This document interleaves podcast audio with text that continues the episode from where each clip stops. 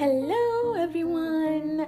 So, are you a highly sensitive, socially awkward, anxious, depressed, black African, maybe with chronic pain human?